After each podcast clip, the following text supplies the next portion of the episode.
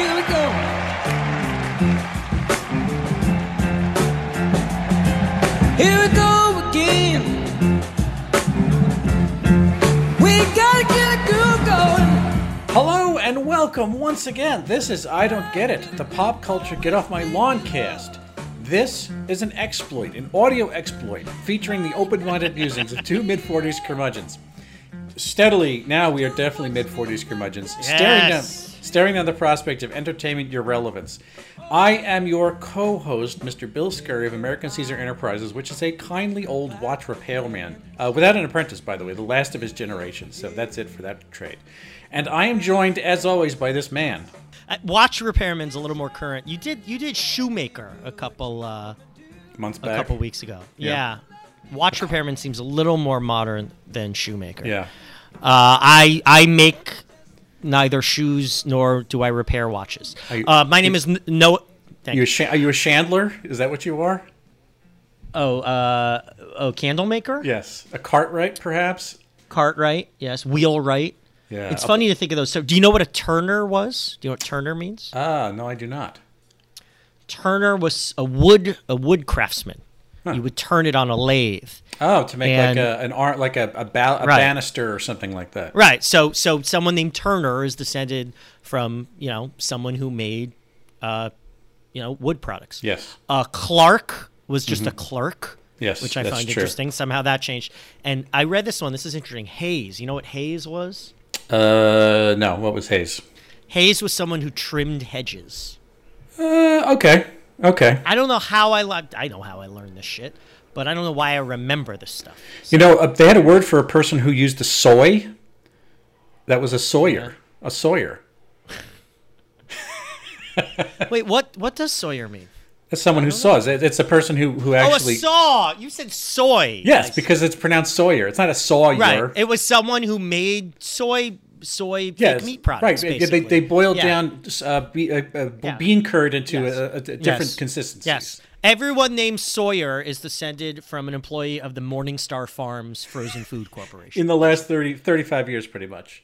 yes, pretty Yeah. much. Most people don't know that, but Sawyer is a nick is a last name that it's only 35 years old. Yeah, it's know, hard to this believe. is the hard to believe. This is the uh, occupational last name derivatives podcast, and I am your I am I am your co-host, your other co-host. My name is Noah Tarnow, um, the founder and founder found founder One founder Who, one who founds is a founder. one who founds. Yes, founder. D- foundias. Yeah, I'm the founder and senior quizmaster of the Big Quiz Thing, trivia game show spectacular, and someday. Bill, my descendants, 200 years from now, their last name will be Quizmaster, right? That's true, And yeah. there will be it'll be a trivia thing like, oh, do you know what you know Eddie Quizmaster's great great grandfather did for a living? He he asked stupid trivia questions Doesn't people. doesn't Quizmaster sound like it could be like a Serbo-Croatian or, or Polish or something already? You know. Yes, yeah, yes. Serbo-Croatian Quizmaster. Perhaps perhaps Slavic. You know what I'm saying? Like uh, Perhaps- riding, riding the line in the Carpathian Mountains Right. or something, right? Right, someone someone from the Slav-associated regions of, of the European continent. Yeah, So, possibly. So welcome back to Slav-derived workplace uh, app, app, appellation. we're not letting podcast. go. We're not Yeah, letting go. We're not we letting have go. well, but it's funny because the song we played at the beginning, of course, was Stevie Wonder, and Yeah. shock of of shocks, Wonder is not his legal, never was last name. What? His his yeah, his great great grandfather was one who wonded. Um, actually, the sad truth is, what wouldn't what Stevie Wonder's real last name, uh, Morris, Yeah. would would not would not be his great great grandfather. Would be the person who owned his great great grandfather. But we we will we will get into some African American history, political history today. Uh, there will be some white splaining in this episode. Fair warning. Uh, Bill, what is our topic?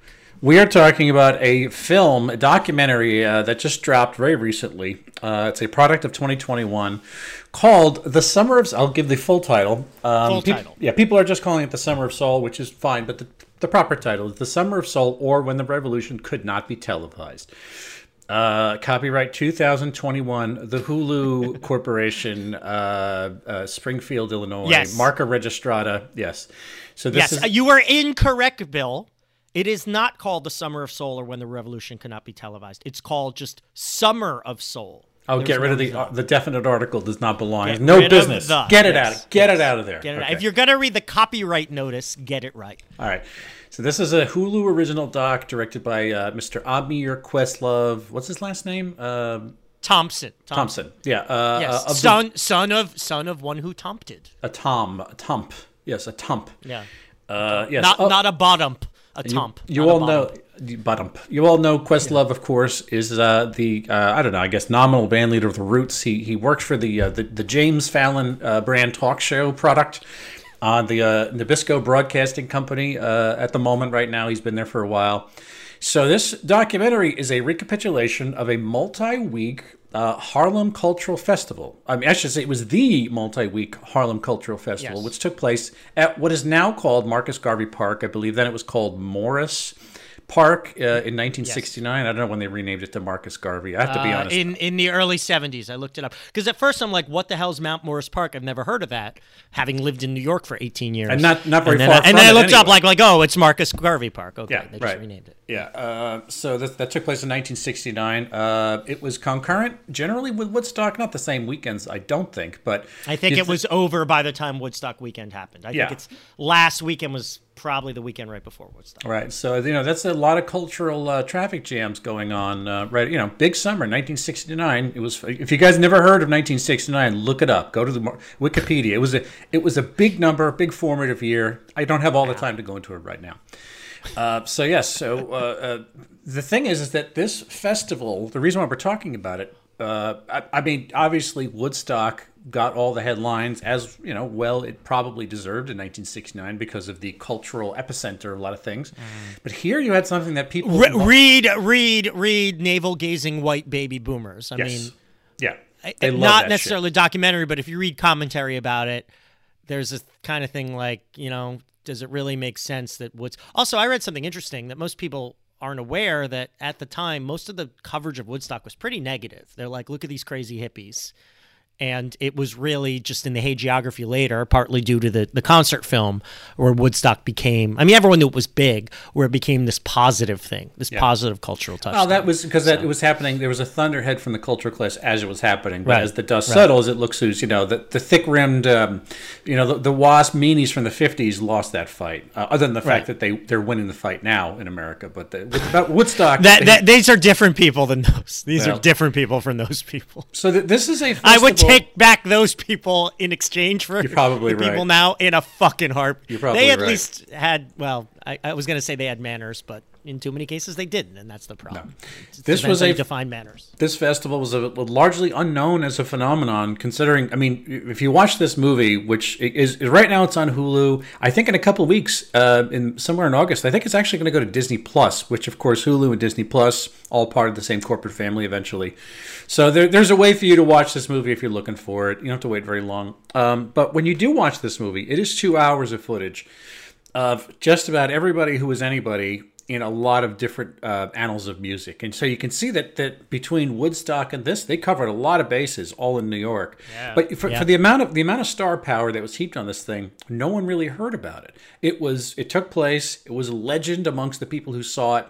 People uh, performed there, but then whatever happened to the footage is anybody's guess, or why I should say the footage went underground. Yeah, I think people knew it was in the basement of the guy who was in charge of filming yeah. it.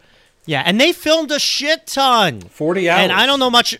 I don't know much about film restoration, but it looked great. It did look looked great. Really good. I thought it was video. It looked like it was actually video and not film, but I could t- I could be wrong. But uh, yeah, so there were 40 hours of footage were in the can, uh, recorded by this producer named Tulchin. I believe his name was Howard Tulchin, um, and and he had gotten sponsorship from the coffee company Maxwell House. And then for some reason he couldn't pull the trigger on closing the deal. Um, no one wanted to some buy. Some reason re- read racism. Yeah, of course. Read racism exactly, but Yeah. you know you'd think that th- somebody would have bit on something, but they he couldn't find a home for it, so this footage sat in his basement for like 112 years. Um, and then I don't know what the connection is between this one this lawyer named uh, Robert Fi- Fyvolent, I believe you'd pronounce F Y V O L E N T, who essentially has just been has a career of being um, counsel to film productions. He's made a few things as a producer, but he was the one who apparently got into negotiations to buy the footage from this guy Tulchin, who I think died in 2017. Um, they did hours and hours of interviews with him just to make sure that they had it all together uh, because this guy Fyvolent saw the value of making something today, something that you know, out, some, out of the material that was shot in 1969, but it spoke to the audience of 2021. But he realized, the producer realized that he was just the guy who was going to enable it to be happening, uh, to happen rather, and then he needed somebody to come and close the deal. He needed a director, and he sold it to Questlove as saying, "Look, you're not just a musician, not just a sort of pop talent who's got who can get some heat on this, but you're also kind of a music nerd. You understand Yeah. the heritage, you understand the stakes. You're a historian." He he he is. This is his first film, but he's also a polymath. He's taught college level classes. He's Yeah. written a few books. I mean, And he's been in feel films. Like a, This is you want to feel like a credit. loser. Look at look at Questlove's uh, CV. Yeah, so you know, Questlove talked about the daunting task of screening all the footage, and then kind of that screaming wonder of like, I needed to see this my whole life, and where was it? He has he has some really great interviews where he just talked about setting up all these monitors during pandemic, and he would just watch for hours and hours and hours, scrutinizing who was in each frame, listening to the songs. And he just was filled with this wonder of like, I can't believe this incredible phenomenon. This asset was just in a basement because of racism. And, you know, then skip ahead to 2021. He makes the movie. Uh, Hulu buys it. It shows at Sundance in January of this year. It got the documentary grand jury prize. Did really well. All the reviews for this are off the charts. I mean, honestly, I think you'd have to be the world's biggest jerk to, to watch this and somehow not be touched in some way, even if it's just as a concert movie. Which this is not just a concert movie. This is a this is a dialogue. This is a deconstruction. It's it's a very. I'll get into it, but it. Uh, look, I don't know enough about documentaries or concert movies to say this definitively, but it seemed like a new thing to me. This weird hybrid of concert movie and documentary. Yeah. Anyway, tell me what did, what did you think of it? Because you're the one that brought it, by the way. This was your idea. Uh, Yeah, I just I heard people talking about it, and I was curious about it myself as a student of music history, and I had never heard of this. Also, as a longtime New Yorker, I'm like, why did I not know about this? And people are calling it the Black Woodstock, right? That's sort of been its nickname among those who remember it, the Black Woodstock. even though it happened before. Yeah, but it was that summer. And Yeah, I know. trivia fact: only act to play both the Harlem Cultural Festival and Woodstock, Sly and the Family Stone. Only act to play both. Um, well, I agree with you. It's it's hard not to feel something from this movie. Uh, and you know, just to, just to name check some of the the acts, the the big name acts that were there. Stevie Wonder, I think you you mentioned uh, Sly and the Family Stone, uh, BB King, The Fifth Dimension, the Staple Singers, uh, Mahalia Jackson. In case you don't know, absolute fucking gospel legend. Um, Nina uh, Simone. David Ruff, Nina Simone, David Ruffin, who had just left the Temptations, but one of their two lead singers. Um, who am I forgetting, Bill? Who are the big, big names who were there that we saw footage from? Uh, Jesus, there were so many. It's kind of a blur. I know. honestly, I know. just well, I think. I think I got the big ones. Yeah, yeah, yeah, yeah. We we we apparently they Oh, turned down Ray, Ray Barretto, who was a, a Ray product of the neighborhood. and yeah. Mo- Mongo Santamaria. Um, you know, a lot of these are names that I'm not that familiar with, but I know are important, right? But then, you know, they look. Uh, one good thing he started off with at the beginning. I'm like, oh, I've never heard of this. Must be some obscure act. Or like, are they really that big acts? And boom, the first act you see is Stevie, and Yeah. I'm like, okay, there you go, you win. And Stevie Wonder, only 19 at the time, by the way. Um, you know, my God. Uh, anyway, um, yeah, it's hard not to feel something. It's a good movie. It's powerful. It's well done. Uh, look, being honest, this is not my type of music. I more into rock and roll. Uh, but you know, I appreciate it when it's done well. That's for sure. I mean, I'm not a big Stevie Wonder fan, but I recognize how fucking good that guy is. And I mean, even now, if I have the a chance to see him in concert, I'm not going to say no. Uh, and there are specific scenes that are really arresting. Uh, I think the one that that in reviews is getting the most play is uh, a performance by Mahalia Jackson, who was possibly the greatest gospel singer of the 20th century. And she, I looked her up. She was on her last leg. She was very ill. She would die a couple years later, and she just gives this performance with Mavis Staples that is fucking insane in its power. And also, they give the context of it was apparently the song she was singing was Martin Luther King's favorite song. And Thompson intercuts it with, you know, footage from King's final moments and him lying on the ground dead, bloody, dying, whatever. Yeah. Um, and you know, not to lead with that, but he spends a lot of time looking at the audience. You see all different kinds of people. I mean, almost entirely black, but you see every conceivable, really interesting looking characters. Just people you'll see on the streets of New York all together, but almost exclusively they're having a good time. And I read a quote from Thompson where he said this movie is largely about black joy. And he's like, and I think there needs to be more of that. We need to see black joy. You know, the idea of this movie is to is to is to correct the black erasure, you know, these things from these African American aspects of American history that get pushed aside for the white aspects. And we don't need, it's not just bringing up, oh, the civil rights leaders who died tragically. I mean, that's important too, but also black joy, seeing black people happy. And it's especially jarring realizing that, and, and they give that context. 1969 was a bad fucking year in America, and it was a especially a bad fucking year for black people, and especially a bad year for them in New York. So it's kind of life affirming and encouraging that you see black New Yorkers in 1969 having the time of their life. Um, and as I said before, I don't know much about film restoration, but this shit looks and sounds amazing. Amazing.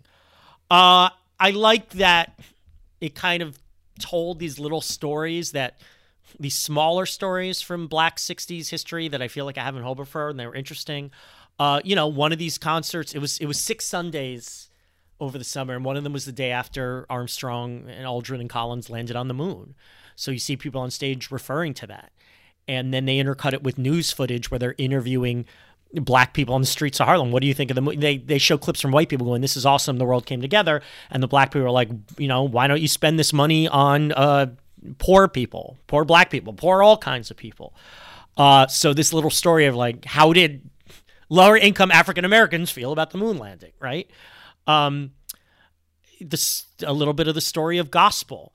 Uh, you know, Maxwell House is a sponsor. They showed this clip from this really interesting TV commercial for Maxwell House, clearly aimed at the African American market. They're talking, you know, the voiceover is a, a clearly a black man talking about how the beans come from Kenya. I mean, really playing into like Maxwell House, the coffee from Africa. So, like, I mean, assuming this ad ran in the United States, I'm guessing it did, and maybe it was pitched at English speaking African countries. But assuming it ran in the United States, it was very clear like an executive said, hey, let's make an ad for the black market. Yeah, right? sure. Which, you know, good idea. Black people like coffee. Everyone likes coffee. Um, this moment with um, they interview this journalist. I'm sorry I forget her name, who was at the festival, and just about the the black consciousness of the time. She was working for the New York Times, and how she was the impetus to get the Times copy desk to change its preferred term of describing African Americans as Negroes, which was the polite term for much of the 60s, and changing it to black. How black became the polite term, and basically how she went to the editor and said, This needs to be changed. And that's interesting, especially for me as someone who used to be a copy chief at a magazine, and I had to make decisions like that with some regularity, right? Uh, and it does a good job. It's powerful in condensing just the general story of Black America in the late 60s. I also like that Thompson, you could see that he's a musician. Like I said, I think this is kind of unique in its kind of hybriding of um, concert film and documentary. And it almost strikes me as impressionistic. There's a musicality to the way it's cut. You see the performances, pretty much entire songs, but eh, you know, you see the footage, but then it drifts into the background as they show clips of other things or hear other people talking. There's a really interesting editing technique at the beginning that I love, just sort of giving some context. Know, it says, you know, all the people who died, all the, the leaders, all the people we looked up to, all the people who we put our hopes in, who died in the 60s. JFK died. And you see a clip of Malcolm X talking about JFK dying. Malcolm died. Then you see a clip of Martin Luther King talking about Malcolm died. Um, Martin Luther King died. Then you see a clip of Bobby Kennedy talking about Martin Luther King dying. Then Bobby Kennedy died. You know, it's just chaining it like that. Yeah, yeah. Uh, I and and the music is just a constant background throb in this movie. I thought it was unique. Again, I haven't seen enough concert docs to really say this is an entirely unique thing, but it felt fresh and different and original to me. But But I will say this I wanted more. I thought, and maybe this is the impressionistic aspect, it was too focused on context and not enough details. There are a lot of details about this festival that I wanted to know. I was so, you know, if I watch a documentary or a movie or listen to a podcast that talks about something in history, when it's done, I always go to the Wikipedia page and read a few articles because I want extra, extra details. And I almost couldn't help myself to go to the Wikipedia page before I had finished the movie because I wanted facts that this movie was not giving me. They never explicitly tell you it was six Sundays in, in July. At the very end, they talk about why it was lost, but I thought they gave short shrift to that.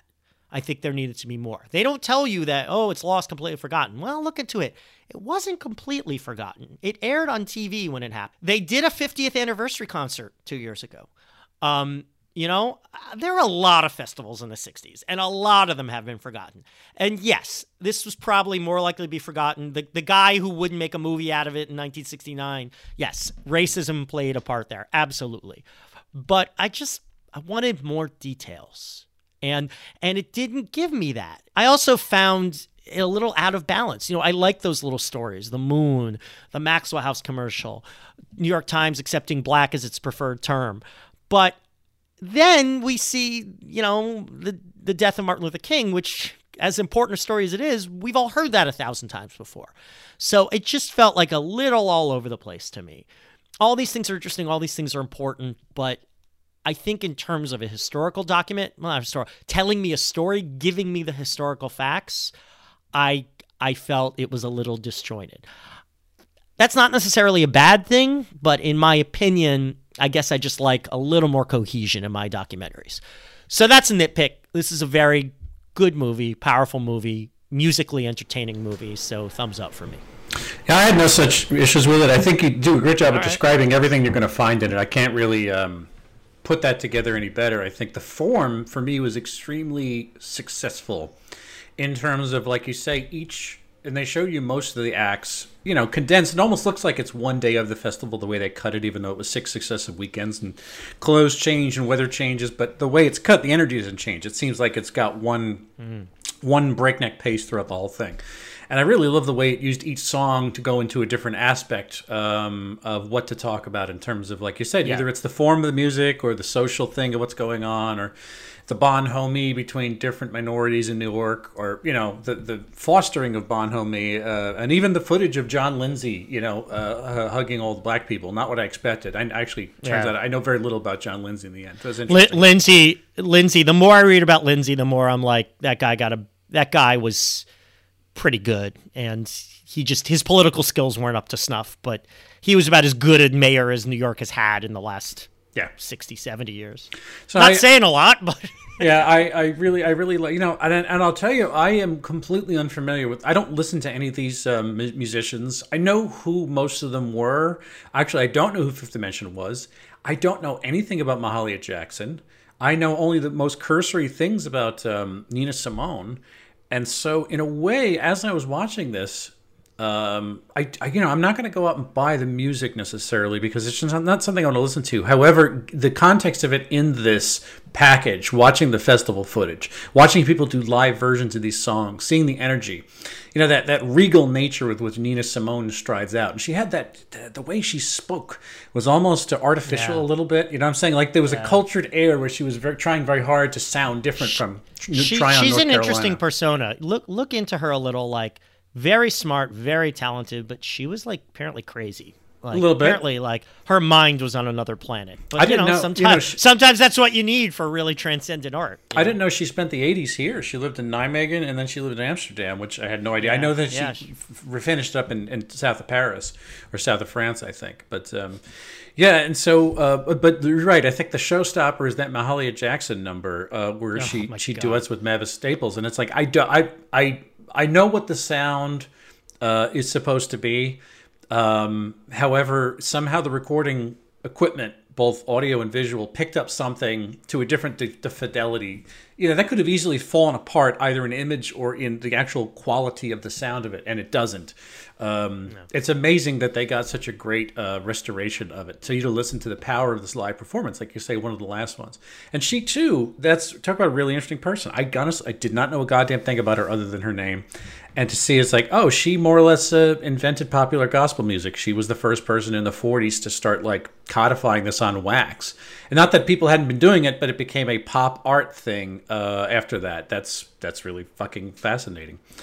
Uh, yeah, I, I love the hell out of this. I thought this was great. Um, I, you know, for two hours, it's unusual to find a doc where my attention doesn't flag up or down. And I mentioned before we went hot of the mics, I recently saw a Rick James documentary, which is going to come to cable soon. Uh, and and it's about an hour 45 on Rick James, and there's a lot to talk about there. And it's like, and for as good a package as that was, it was in New York Film Fest. No, uh, Tribeca Film Festival. Sorry, it didn't. It, it, I my attention drifted in and out because the whole thing wasn't as compelling as all of Rick James's story. There are definitely some moments that strike you as ah, and then there's some doldrums in the filmmaking, and that's just the way it is when it's really uh, obedient and reverent of the subject. And this was different. Like I, all you have to do is just put the camera on it. The camera and the editorial voice goes in and out to different aspects, and it's like there's so much to set to say about what was going on in the country, what was going on in the city, what was going on socially. You know, from the like uh, one of the things you mentioned about going from the suits, the sort of uh, back line of guys snapping at the microphone, Yeah. doing the suits, and then to really garish uh, kente cloth and afros, you know, unkempt afros and black is beautiful. And like this move, this movie was like trying to show it was on the bridge between. Black people wearing afros. I really feel like I'm doing a poor job of white splaining this, but I'm just saying. No, it's. I- I think you're. The, the yeah. movie talks about it. Yeah, it it's- went it's from an hour. He said you still saw some of those people with the sharkskin suits who look like they're in the Temptations. Yeah. and then you see the guys with the frilled vests over bare chests. You know, it was black style was changing. That's- you know, yeah, compare David Ruffin and Sly and the Family Stone at the same festival. You see the two sides of it yeah for sure. yeah it's it's you know I, I can't get enough of it honestly there's there's so much education that somebody like me who was who was raised in the coddled white suburbs this nobody nobody owes me an education however uh, I will avail myself of something like this every time it's available because I think it's just an incredible resource. I live in Harlem I'm on Madison 135th. That festival was so close to home. It was only 10 blocks away. My three best friends and I, we can actually walk. Yeah, is it a hit? Is it a hit in theaters? Are people Um, I, I don't know if this or is was that ever irrelevant because you could just fucking watch it on Hulu and there's no chance you'll get a. Look, the, the budget the budget of this was going to be tiny because this was just made on um, Avids. You know, like there was no money to put into it other than some sit downs. By the way, uh, what I really liked is that when they were doing the testimonials with some people who are obviously in their later middle age now, it's obvious they were Questlove was watching the movie with them because you actually see the light of the TV on their face as they're watching it. It's not just a dead sit down in front of somebody in a well lit space. These people are watching the footage of something they saw, and so they're weeping on camera as they're talking about it because they're reliving it, and Questlove is talking to them. It's incredible. It's a that is a different way to do a sit down to do the the side by sides for those things. It's great. Anyway, this this is a very well made doc. It's compelling.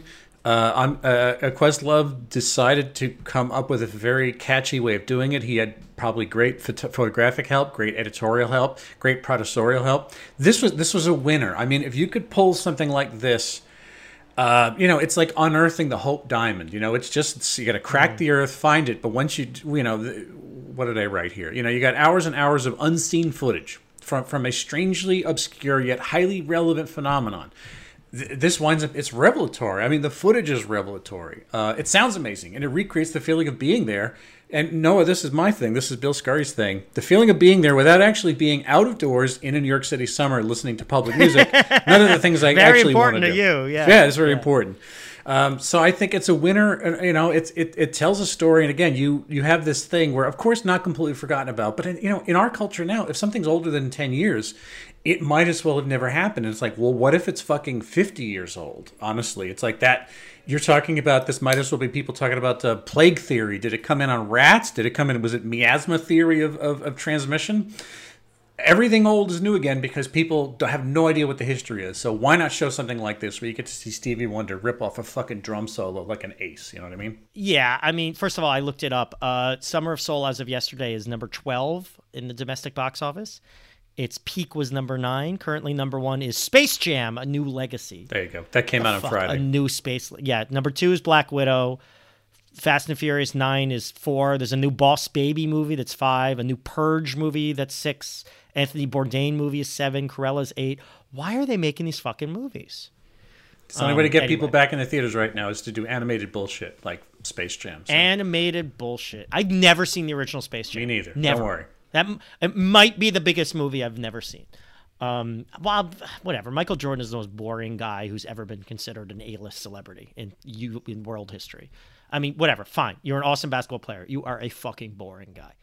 Uh, all right. So, uh, look, I I think we are. It's no surprise to anyone who is not sticking their fingers in their ears and screaming "All lives matter" that American culture is in a moment of reckoning about its racial history and its its relation to its general racial interaction. And I think most thinking people are making a conscious effort to re-engage with Black history and uncover the less heralded moments from the past. So talk about good timing, right? From a from a dollars and cents, I want to make a movie that people are going to fucking see and pay attention to.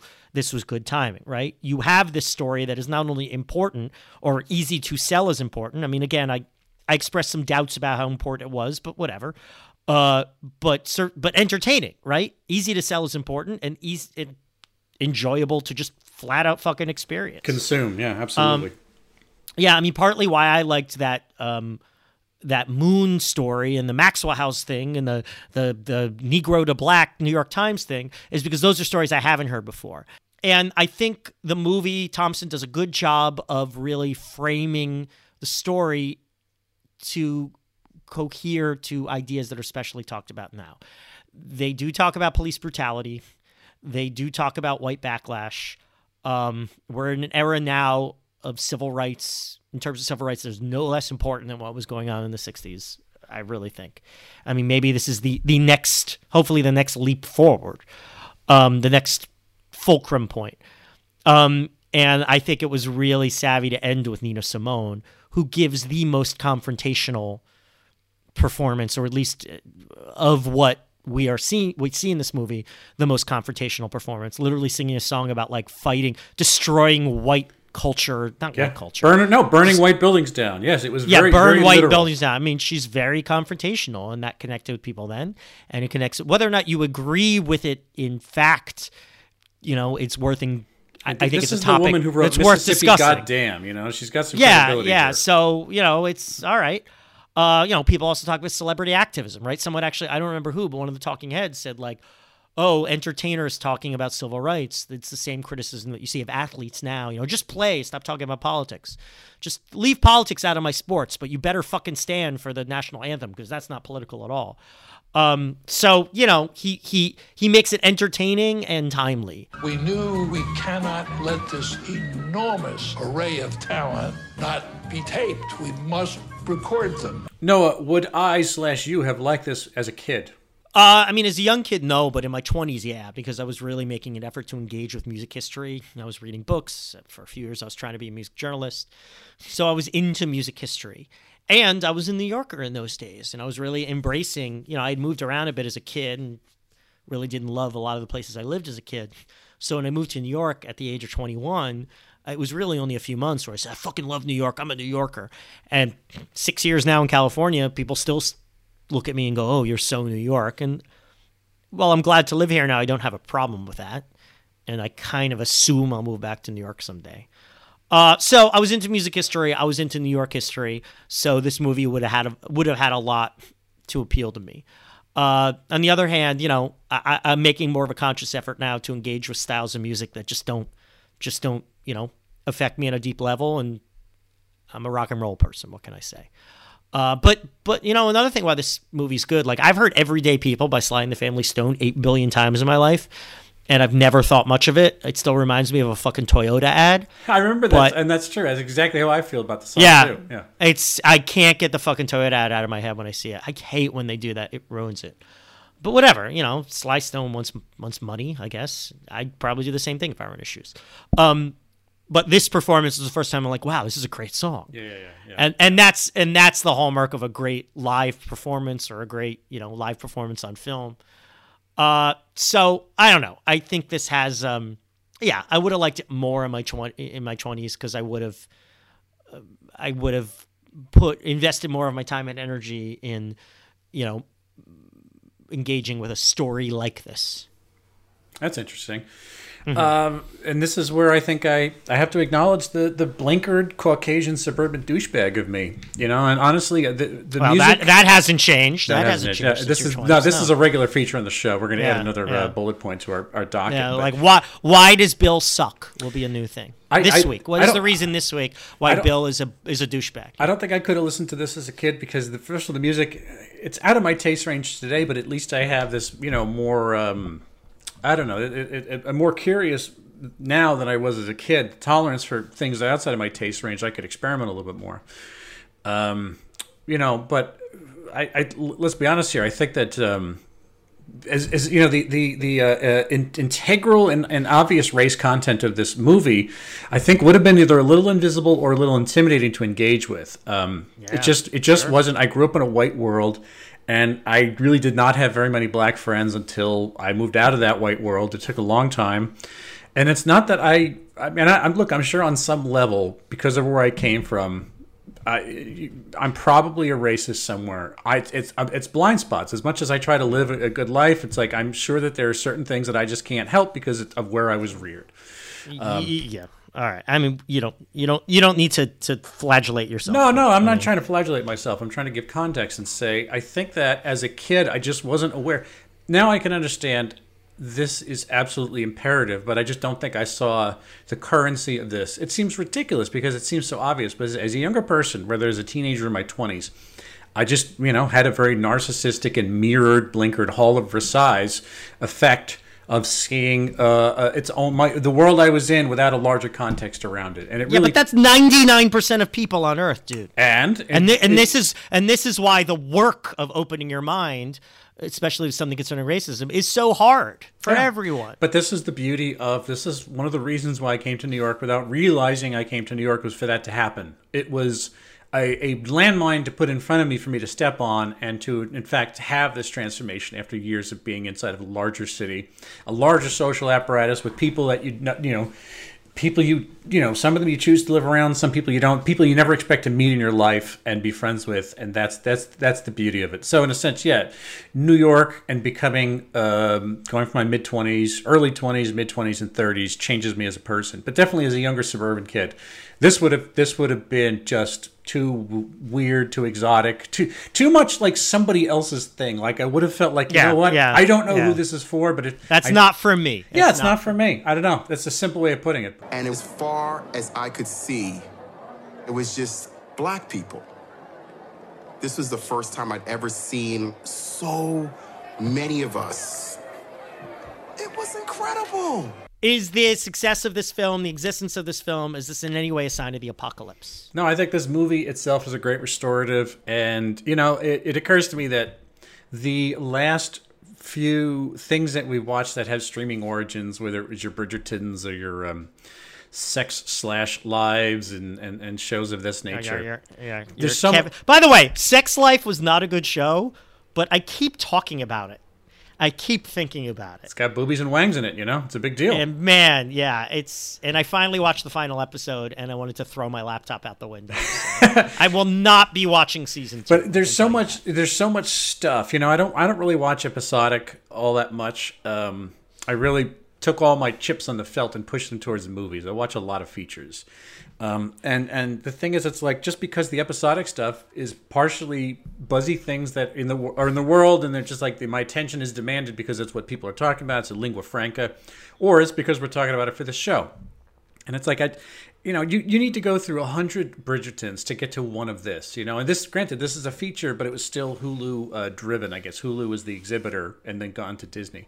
So uh, I guess what I'm trying to say is, um, you, you know, th- this gives a one-time validity, a, a worthfulness to these streamings. If this is what they can make, then uh, all of the bullshit shows that we have to watch, that the cheesy, garbagey bullshit, is worth it if this is the gem you're going to get every now and then because this um, almost seems like um, the, you know you, you pay the penance with all that bullshit Right. to get to something good like this. But, But no, that but that's all art. It's probably all been that way. I mean, It people is, are probably saying that about cave paintings. Ninety nine percent of cave paintings are shit. It's worth it to get to the, the beautiful ibexes made with you look know at that that asshole. blow, who- blown techniques. Right, yeah. that asshole puts the red ink in his mouth and shoots it on his Yeah. hand out of his mouth. It's like those hands No, are I- those, those, yeah, I those are think shit compared to the, the later genius. period hands. the guy who invented the the paint blowing technique in cave paintings, I think that guy was like the fucking Picasso of of, of cavemen.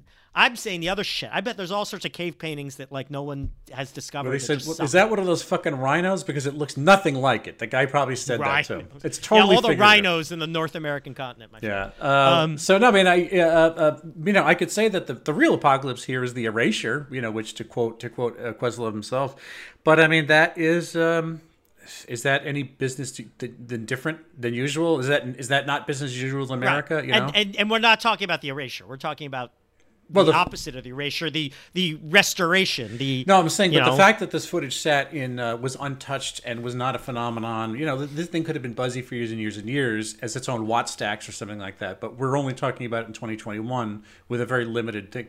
But I mean, that's. By the way, you know what I was thinking? You know what got me really depressed is thinking about again. Questlove was using all this archival footage, and you're listening to the trials and tribulations of the '60s, and and like you say, is that are we in a pivot point now or a fulcrum where we go forward? But it's like imagine if you got the got into the DeLorean and you went back to 1968, you said, "Hey, I got news for you guys. It's going to be bullshit all the way through. We think that this is a fulcrum point, but it's like it's just going to go underground and wait till wait till you hear what's coming because you're not going to be happy how the status uh, quo there itself. are. But let's let's reframe it. Let's reframe it. There was an African American president of the United States. Yes, There's currently an. African American vice president. Uh, there are not enough, but there are African Americans running top corporations. Um, I mean, let's just talk about black civil rights. You want to talk about? Do you think gay people in the 60s imagine they could legally get married i mean i've heard uh, story after story about gay people who never they weren't fighting for that because it was like it was too absurd Yeah, to right, even right, right. imagine I hear you. Yeah. Tibet, yes, fucking racists suck right now, and they are destroying this country. I'm not going to debate that, but there's a way to frame things that progress has been made. Okay. And this is white splaining, but that's what I believe. Anyway, so what about you in the apocalypse here?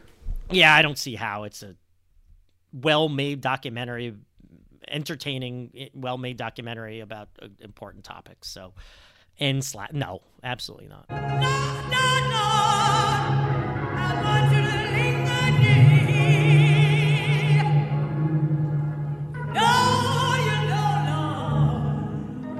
Tell me, where can you find any kind of like toehold of jealousy in any of this?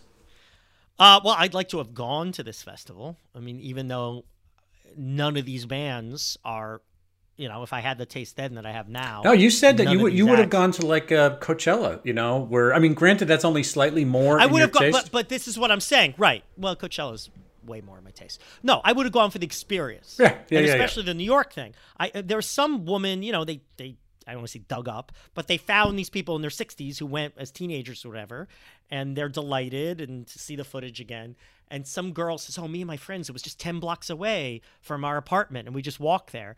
And I can imagine a very, very pleasant Sunday getting on the fuck, you know, when I lived in the upper, I lived in Chelsea for eight years and then around Columbia, just getting on the subway, the one train up to Harlem, and then, you know, walking 20 minutes to East Harlem to go to Marcus Garvey Park or Mount Morris Park as it was called at the time. How fun. I mean, was this free? I mean, they they didn't indicate you had to pay to get in. no, I mean, there's I no ga- there's no gate unless they put up Yeah, there's storm no fencing. There, right, there were people sitting in trees watching it. Yeah, no, I think it So was just walk I- in. I think even though I wouldn't, you know, pay a ton of money, even Stevie Wonder, at the time, I'm not sure I paid a ton of money to go to a Stevie Wonder concert. Definitely would have had a good time seeing Stevie. But like the experience, I think I'd love to have gone. Um, and especially now where I miss live music. You know, live music is an experience, even if it's a band I don't love. If the band's at all good, I have a great time. And and there's so many bands I grew to love just because I saw them in concert. You know, I mean the band. My we're getting off topic here, but my favorite current band is this band called White Reaper from Kentucky, and I literally had never heard of them until I went to see Spoon, and they opened for Spoon four years ago, three years ago, or whatever. And now, like, they're one of my favorite bands. And that's there's something really magical when you discover a band through their live work. Um, And also, I think about when I was young and when I was trying to be a music journalist in the 90s. And that was sort of, you know, a new renaissance for festivals, you know, pre Coachella, but it was Lollapalooza and the Warped Tour and the H.O.R.D.E. Tour and the Lilith Fair and all Ozzfest, and yeah. all that. Right. And man, do I have regrets now about not going enough of those. You know, I went to the Warped Tour once, I went to the H.O.R.D.E. Tour once. Uh, I went to Little Steven's Underground Garage Festival, which was one and done. They didn't run it very well. That thing was awesome. Um, but you know, I would have loved to have gone to all those fucking things. I never went to Lollapalooza, and um, you know, I I'm jealous of that. I'm also obviously jealous of Ahmir Thompson. He seems to have got it made. You know, the guy's a genius. He gets to hang out with all his idols and be one of his idols. He works hard, man. He came up through the trenches and did everything yeah, the hard way. Yeah. And then, yeah, jealousy. There is a touch of sour grapes in. I don't know if he did it the hard way. He was talented and he played music starting when he was 12. You know, I mean, was it any harder for him than any other person working hard at a job? He just happened to be really talented at something where people pay a shit ton of attention to you. Mm, the Wallflowers. Jakob Dylan. Sorry, what'd you say? Yeah, but he's more talented than Jakob Dylan. But Jakob Dylan got an album just because his dad. Yeah, but plenty of people do. My point is, while yeah, Ahmir Thompson got an album because of his talent. I'd rather be him. I don't know why you bring up Jakob Dylan. Some people just some, topic? some people just had they had a, a little bit of renown just shoveled at So them you're whether they wanted it right. or not. So you're saying Thompson got his success the hard way. My point is, I don't know about enough about his career to know that. I know he was successful at a very young age, right? Like he was getting that Q and A in Rolling Stone when he was like 24 or something, right? So I'm not sure he worked any harder than any other musician. It might just be a combination of he's better than most musicians. He's clearly smarter than most people. And, you know, no matter how good you are, if you make it as a musician, you got lucky, my friend. You got fucking lucky. The Beatles got lucky. Everyone who's success got lucky. Talent is not enough in show business. Like Tom Petty Take saying, "You got lucky, babe." Take, yeah, take it from me. I'm the most talented guy in show business, and you know, I'm I'm not on TV, so QED, my friend. Uh, um, and then the sour grapes thing, Yeah. just to get at it. Yeah, yeah, yeah, I got to be that way. I find myself wondering, oh, maybe this fest wasn't that big a deal. Maybe it wasn't completely forgotten. Why are they lying? There's probably some other black festival that was even better that people talk about even less. Or, you know, there are plenty of white festivals that people forgot. So I have that tinge of sour grapes, but it's just because I wish someone was making a fucking documentary about me. So that's, that's you know, feel free to throw that opinion in the trash. I don't, I, I wouldn't blame you. well, I, I am jealous of his. Uh, what do you call it? A poly, his polymathy. His poly Questlove's uh, Po- poly polymath polymathism. Johnny Johnny Polymathis. Johnny Polymath. I know. You know, his, his po- chances Yeah, are we what's got the- that right. What's you know? the word? Chances. Hey! what's the word for being a polymath? Polymathism. I think it's poly pol- polymathy. Polymathy would be the term. Polymathy. Let me. I'm gonna Google polymathy. Anyway, to I'm- the internet. I am polymathy. I am a, jealous a guy. polymath is an individual. No, I'm not gonna let you finish this. You can let me finish. Um, the first use of the word po- polymathy in its title was published in 1603 by a. Oh, I thought this was going to be Netherlands. No, it's Hamburg. I wrote that myself. I put that in that page so you'd find it, just to buttress this argument right, now. Right. Yeah. So po- po- you- you're like you're like uh, the guy in Lupin. He builds Wikipedia pages to scam people. So Uh, yeah, he's, all right. he's Yeah. you know like Questlove has this. First of all, I- again, I don't like the roots necessarily. I mean, I know this who this guy is as a cultural guy because I've seen him in plenty of pop pop culty things. Uh, more as a talking head than any kind of music he's ever done. But that's that's besides the point. This guy got a gift. You know, gift fell right out of the sky into his lap. I mean, the, the producer, what is it? Yeah. uh, Fi- Fyvolent said, "Oh, you know what? Five, five, five goes west. is his Five name. Lent goes west. He's, Yeah, Questlove yeah. is the guy. Like Questlove, ha- he th- like he's the number one guy I'd want to do this, and it's like Questlove was ready for the gig, signed up for it, bust his ass to make this, and you know did it the right way. Um, and the fact is that yet this is a yet another thing that that Questlove could do uh, at a really high level. You know that Yeah. that's that's kind of its say. You always get if this guy turned out to be a chess grandmaster, which I don't want Yeah, to be a chess grandmaster. Yes. I'd still be jealous that Yes. he somehow does these things Yeah. great. Yes, I can't make a fucking omelet, but Questlove can can be you know do an A plus job at everything. So There's bits of shell in your omelets. I know because I've had one. I, it's been known to happen, my friend. All right. Anyway, let's go for the Felonian scale. Tell me about where this thing ranks. Yeah, the the the uh, Falapian, Philipp, the the no fat. The tilapia no- scale. No, I got it. Uh, tilapia scale.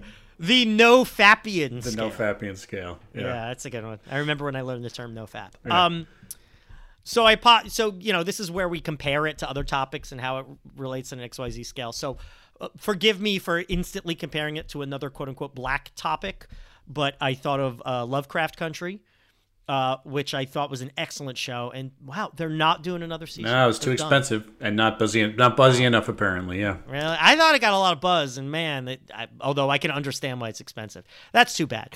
But uh, I compare it to Lovecraft's Lovecraft Country. Not yes, not just because it's a black thing, but I feel like it's applying one art for it's it's taking a civil rights African American story and applying it in some ways, not a completely different art form because music has always been you know, at least viewed to be central to the African American story. And sci fi has not been viewed that way. And that was largely innovation of Lovecraft Country. But, um, you know, I, I do find it to be an interesting hybrid. And one of those hybridian elements is the story of Black America at a, at a, at a in the past when things were different. Oh, interesting. Okay. I can see where you go with yeah, this, sure. and then and I was also reminded it's off topic, but um, there's a song, really a, a spoken poetry piece that is used in Lovecraft Country that I've since become very fascinated with. You know, "Whitey on the Moon" by Gil Scott Heron. I heard of it. Yeah. I discovered it in Lovecraft Country. It was used in Lovecraft Yeah. Country, and he's he's he's reading this poem, probably around the time of the moon landing. He's like, uh, a, a, rat done bit my sister Nell with Whitey on the moon. He's like, I live in a fucking shithole. Rats are biting my family. I'm living in abject pottery. No hot water, no toilet, no lights, but Whitey's on the moon. Comparing it to, yeah, so white people can spend all this money to go to the moon. And what's the point? And they explicitly call out that attitude in this documentary. As, as I said earlier, one of my favorite parts. So it reminded me of that the idea of looking at history from a off neglected black perspective while giving you entertainment, whether it's an awesome sci-fi story about monsters and ghosts or, you know, just concert footage of people fucking rock, you know, Boogieing not down. rocking out, Yeah. out. down, souling out, gospeling out, Souling out. How, how, not selling out, but souling out. Souling out with your Uh, Bible out. I don't know. I, as great as some of these people were, a lot of Stevie Wonder sold out in the '80s, didn't he? Fucking, I just called to say I love you. Sure. Right. That's fine. But also, Stevie, do you remember uh, Stevie Wonder sang the song at Michael Jackson's funeral? He sang, I, um, I, I, I never thought you would leave in September. I think that's the name Yeah. of it. And it's like, He's- that's insane. First of all, it was in September, I think.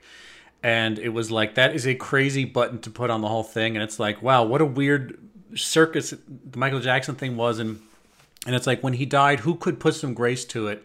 But Stevie Wonder brought it back down to earth and said, "This, you know, this is why did. we're here for this human being." And he just sang the most beautiful song, the most beautiful choice, in the most beautiful way. You know, he just, yeah, Yeah, and Stevie put a lot of his effort to civil rights. I mean, he did, you know, the Happy Birthday song about MLK. Which, by the way, did you know this? A lot of African Americans don't sing Happy Birthday; they sing Stevie Wonder's Happy Birthday. no, Like- I there's no reason, I, there's no reason I would know that, to be honest. a friend a, a woman i used to work with who a friend of mine african american told me that. She said when we have a birthday party we don't sing happy birthday. We sing happy birthday to which i thought was sweet. And also stevie even that that's what friends are for song in the 80s which you know makes me want to puncture my eardrums Yeah. with Dionne Warwick and Elton John. Like it's a shitty song but it raised money for AIDS Yeah. research so Yeah, sure. It fine enjoy your fucking shitty It didn't song, sound so. any worse than uh, Rod Stewart's um, uh, uh, infatuation infatuation. Yeah, right. Yeah, yeah, yeah. I'll take I'll take sellout Stevie over sellout Rod Stewart. How about that? Uh, although Rod Stewart, I'm just I'm rediscovering some Rod Stewart in the '60s, and he he knows gotta- shit back then. You got to go back a long time. Yeah. Oh, yeah. okay. That's no. I think that's a pretty uh, reasonable place to put it. You know, I, I will definitely rock it at the top because I enjoyed the hell out of it. And again, this is the nice thing. It's not an open-ended arrangement where you know it's an, a streaming series like Black Mirror where I can miss something or Key and Peele have to go back into the annals and find. Or I really like Jesus and Marrow, but that's ongoing, and so it's like you know how much how much of the salad bar. So I mean, just for the fact that this is two hours of just everything about it a knockout. I have to, you know, really definitely put it at the top. I mean, it's just it's a, it's a really catchy movie.